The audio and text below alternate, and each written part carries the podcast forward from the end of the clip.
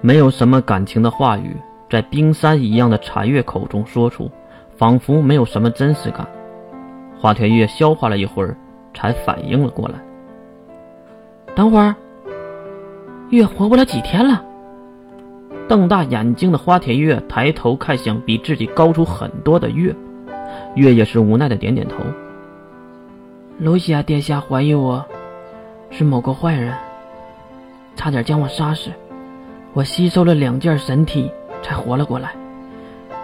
不过神体对我的腐蚀也是双倍的，所以一边说一边看向自己的双腿，那藏在裤袜下的神体。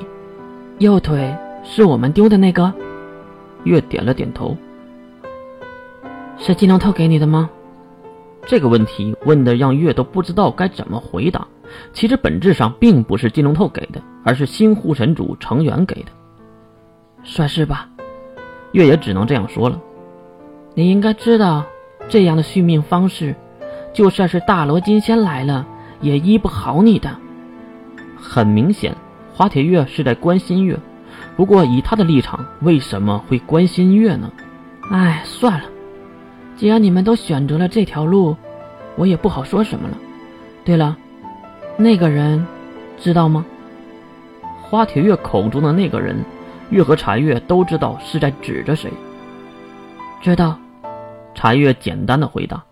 那好吧，月，我把你母亲带走一会儿，有一个重要的会面。嗯，你自己去上学吧，没关系吧？花田月这个问题问的很奇怪，月又不是第一次上学的小孩子。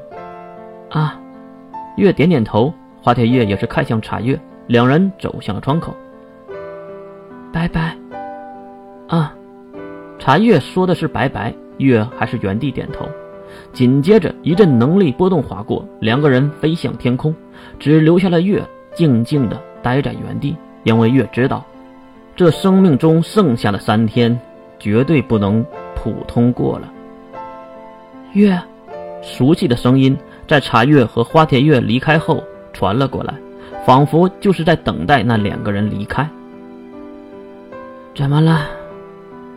终于等来了这天，月抬头看向来者，他精致的娃娃脸，却有着与面容不太相符的丰满身体，一脸的忧愁。仿佛经历了一场生离死别，而他一头飘然的灰白色长发，证明了他怪异的偏摄症。怎么了，卢西亚殿下？来者正是卢西亚，兰露西亚。当要见你，这次不是当不行了，而是要见约。这个说明了什么？是露西亚接受了这样的结局吗？毕竟因为认错人。而差点杀掉医治当的恩人呢。我们走吧。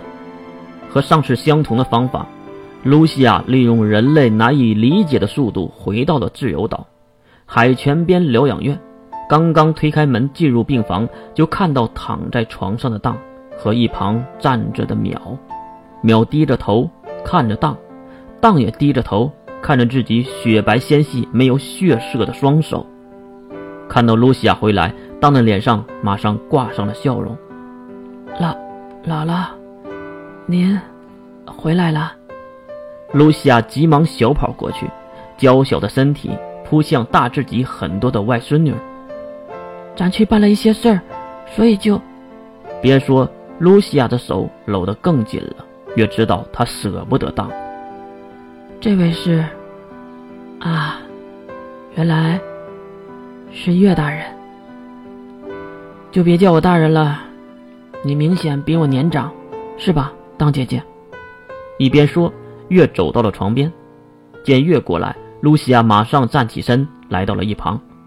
月也是伸手将荡雪白的被单掀开，并撩起了他的病号服。见月这个举动，一旁的淼连忙过来，不过被露西亚阻止了。都是女孩，不会被占便宜的。听到姥姥的话。淼也没有动静了，至于月也是继续了刚才的动作，掀起了当的衣服，里面是真空的，什么都没穿，还真是大胆的丫头啊！月抚摸了一下他左胸下的位置，然后回头看向了卢西亚。咱的当怎么样了？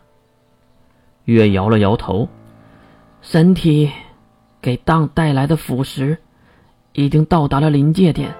当时利用这个办法也是偷天换日，并不是真正意义上的救活了当姐姐。